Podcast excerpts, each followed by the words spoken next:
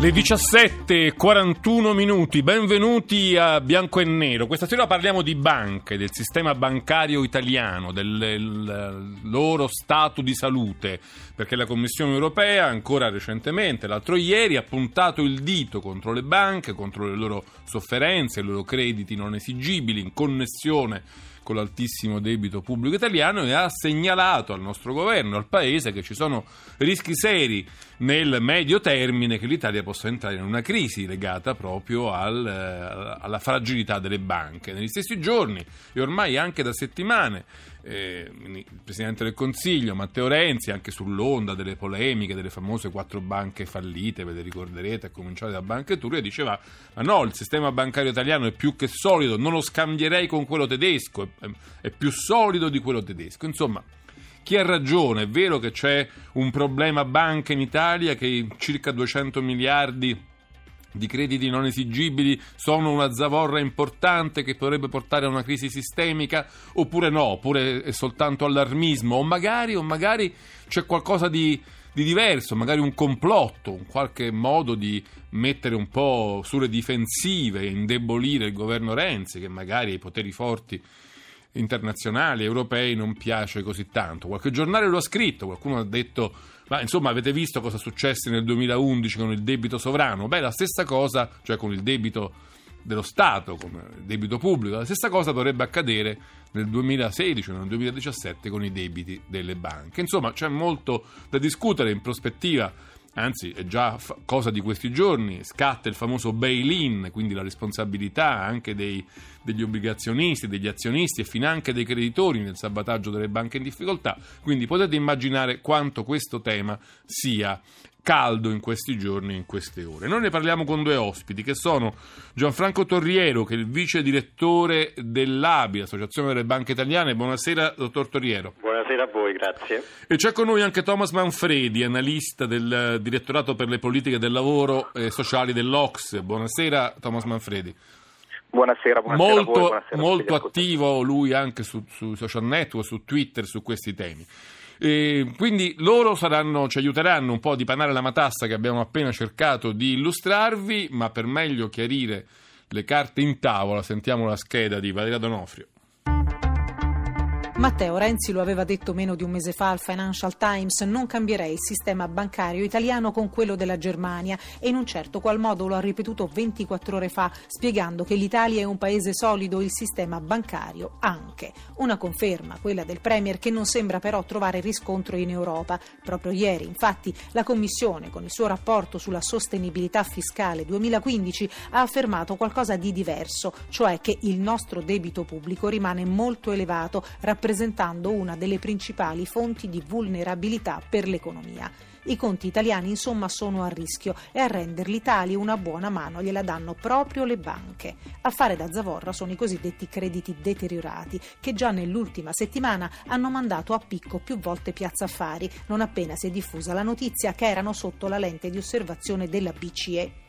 I crediti deteriorati altro non sono che quei finanziamenti che gli istituti di credito hanno erogato e che quasi certamente non saranno in grado di recuperare se non forse in minima parte e che costituiranno così un importante rischio di passività a breve termine nei loro bilanci. In tutto si tratta di 200 miliardi, una sofferenza bancaria che è tornata a crescere e alla quale si aggiunge la tendenza dei risparmiatori a comprare sempre meno obbligazioni bancarie, con il conseguente calo di entrate. Dinanzi a questo allarme il sistema risponde che esistono coperture dei crediti a rischio superiori alla media europea che vanno oltre il 40%, una rassicurazione che, secondo alcuni, lascia il tempo che trova. Il decreto con cui sono state salvate a fine anno le quattro banche infatti Uniti ha imposto ai crediti deteriorati una svalutazione dell'82,5% a cui dovranno riferirsi anche quelli delle altre banche, cioè se il prestito valeva 100 euro oggi ne vale 17,5,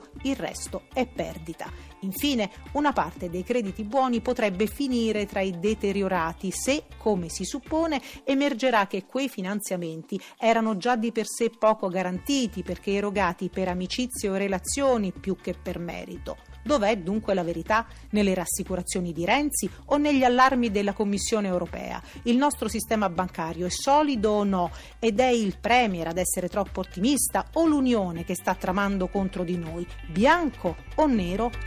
Ecco, questi sono un po' i temi dispiegati nella scheda che vi abbiamo appena presentato e che vogliamo affrontare oggi con i nostri ospiti Gianfranco Torriero dell'Abi e Thomas Manfredi, analista, economista eh, dell'Ocse. Vorrei cominciare proprio con Torriero per chiedergli se diciamo, la dichiarazione di Renzi, che è stata più volte rievocata ripetuta, che lui stesso ha ripetuto in molte occasioni, non cambierei il sistema bancario italiano con quello tedesco, ha fondamento o no?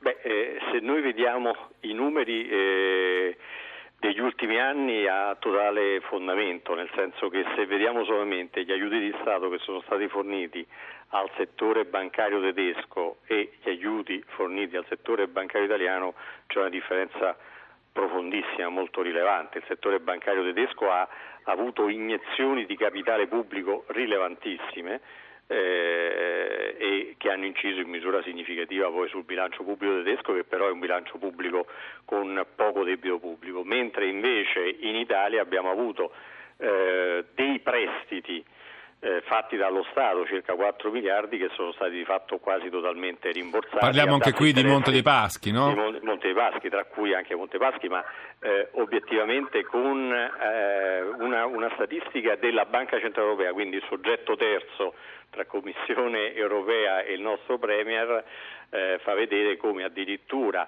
quelle poche missioni di finanziamenti pubblici dati al settore bancario italiano addirittura hanno portato un vantaggio per la finanza pubblica eh, Beh, perché vennero, vennero, venduti i bond al 7%, se non mi ricordo sì, male. Tassi test addirittura che poi rendevano anche il 10%, quindi sotto questo punto di vista... Però, però mi, scusi, Torri- mi scusi però... Torriero, uno potrebbe anche dire sì, è vero, i tedeschi con i loro eh, soldi di contribuenti hanno aiutato, salvato il loro sistema bancario, però oggi come oggi quello tedesco continua a essere più in difficoltà di quello italiano una volta salvato? Beh, diciamo che dipende sempre da che cosa si va a valutare. Eh, due osservazioni.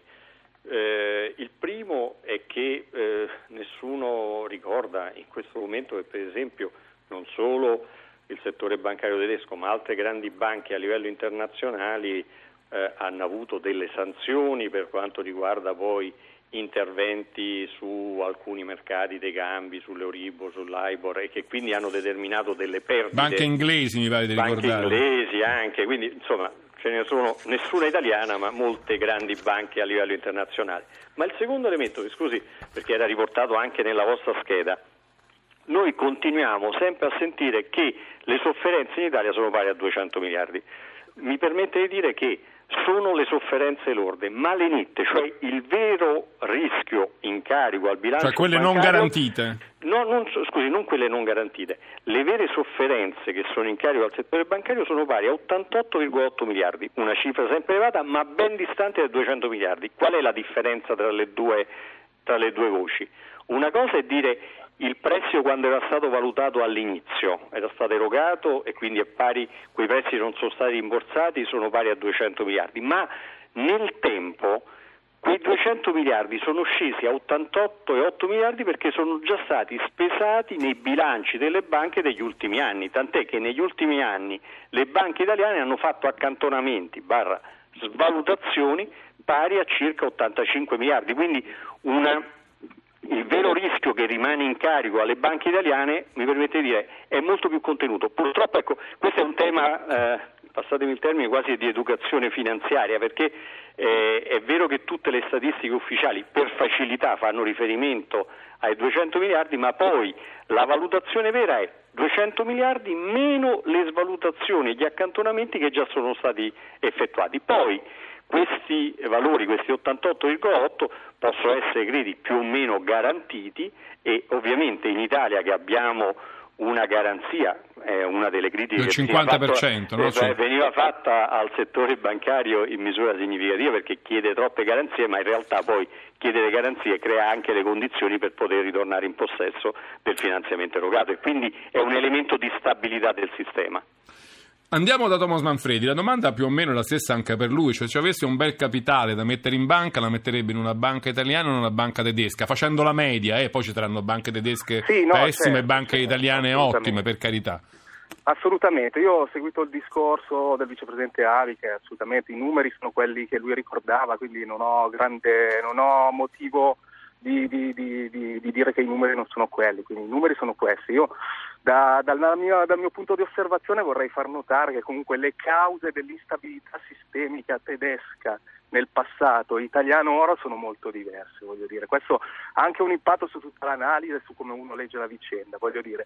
Alcune banche tedesche sono andate in crisi nella prima parte, nella prima parte della crisi internazionale perché hanno affidato, molte, hanno affidato i loro crediti eh, i, loro, i, loro, crediti a, diciamo, dando prestiti spesso e volentieri anche all'estero. Abbiamo visto, sappiamo benissimo di banche tedesche che hanno, che hanno investito in Grecia e le cose non sono andate benissimo. Molte di queste banche, alcune volte banche territoriali, quindi simili a quelle italiane, voglio dire, il sistema è abbastanza diverso tra Germania e Italia, però ci sono dei punti di similarità. Quindi molte di queste banche locali che erano pubbliche, e questo va ricordato, quindi con parte di capitale pubblico, sono state salvate con soldi pubblici perché la disciplina permetteva questo tipo, questo tipo di intervento.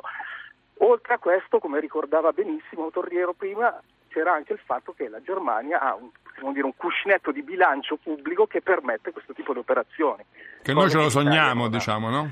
Assolutamente. Cioè, quando la, quando la, commissione, lancia l'allarme fa esattamente queste connessioni, problemi dei bilanci delle banche e problema del debito pubblico. Esattamente, quindi per tornare un pochettino indietro alle cause di questa crisi, diciamo, stiamo vedendo nel settore bancario italiano, che cosa è successo? Stiamo uscendo da sette anni di lunghissima recessione, quindi è ovvio che le banche, i bilanci delle banche italiane non siano in uno stato ottimo o fantastico, dovremmo dire. Dopo sette anni di recessione è naturale che molti dei crediti dati si deteriorino, che le garanzie prestate può essere che non abbiano il vero valore che uno si aspettava e quindi questo crea un pochettino diciamo, di incertezza nel mercato. Incertezza a cui si attacca quello che noi chiamiamo speculazione, che spesso viene, viene considerata un male assoluto, spesso vista come un complotto come ricordavi prima tu appunto, spesso anche a livello politico, ovvero le manine, le manone, no? Si chiudono in una, stra- in una stanza e decidono che devono affossare il governo italiano, bene, non funziona così. La speculazione si attacca alle banche che crede ab- possano avere dei problemi, nel senso non esiste una speculazione che attacca Draghi che dice whatever it takes, l'abbiamo vista? No, perché? Perché ci perderebbero. Quindi voglio dire, se la speculazione attacca alcune delle nostre banche, non il sistema bancario in toto, perché alcune banche sono meglio di altre, è perché alcune banche offrono, offrono, un fianco, fra, offrono un fianco debole. Fianco alle attacchi, esattamente, perché la situazione dei bilanci non è chiara ricordava benissimo, che, eh, ricordava benissimo il vicepresidente dell'ABI che le sofferenze lorde sono 200 miliardi. Eh, rispetto a questi 200 miliardi le banche hanno accantonato più, diciamo, la, più della metà come riserve a bilancio per coprire, per coprire queste sofferenze. Ora, questo è a livello settoriale.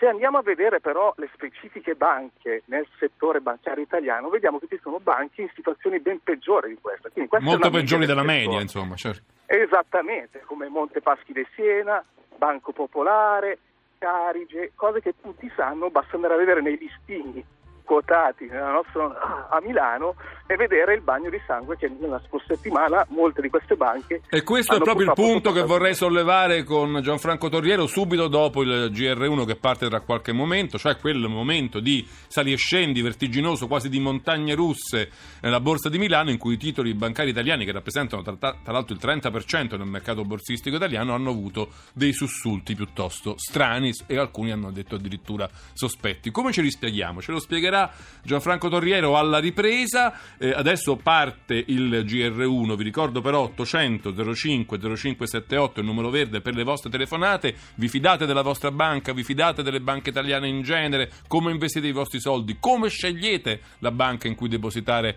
i vostri risparmi? Eh, sono domande a cui mi piacerebbe sentire una risposta da chi ci telefona. GR1 e poi bianco e nero di nuovo.